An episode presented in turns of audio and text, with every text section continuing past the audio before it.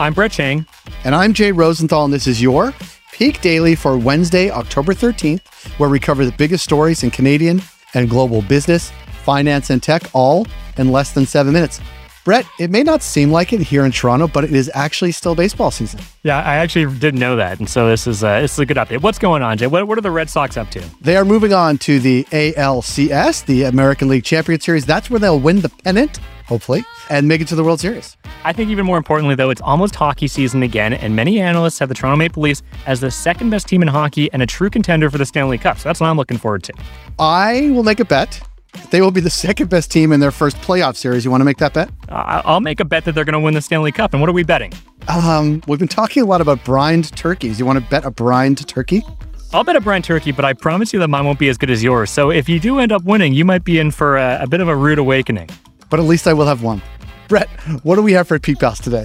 For our first story, Dorel is selling some bikes. For our second story, TSMC is building a new plant. And for our last story, Magic Leap tries to magically orchestrate a comeback. For our first story, Montreal based Dorel is selling its bike brands to a Dutch bike company for $810 million US. Brett, what do the Peak Pals need to know about Dorel?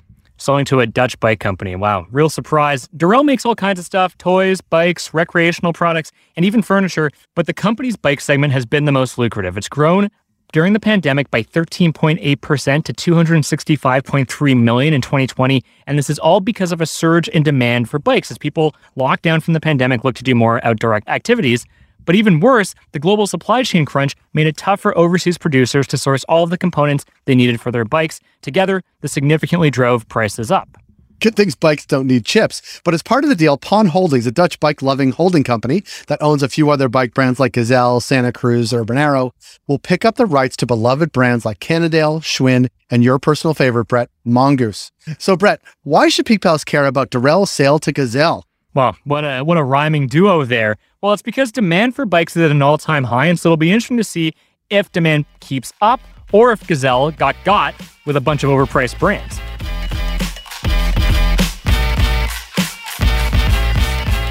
For our second story, Taiwan Semiconductor Manufacturing Company, TSMC, what a name, and Sony are in talks to build a chip plant in Japan. Jay, what do Peak Pals need to know about TSMC?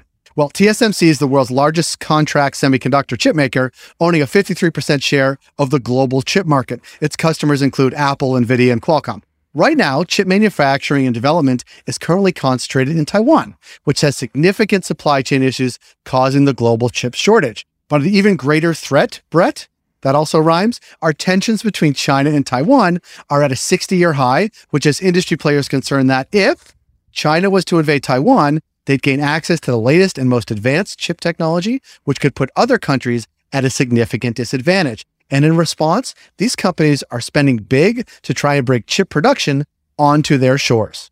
And that's what Sony and TSMC are doing. The chip plant would be a first for Japan and will cost around $7.2 billion American. So, Jay, why should Peak Pals care about Japan's newest chip plant? Well, chips are the new oil, except for just being in cars. They are in literally everything. They're the hottest commodity around, and we should expect to see more countries attempting to bring their manufacturing onshore.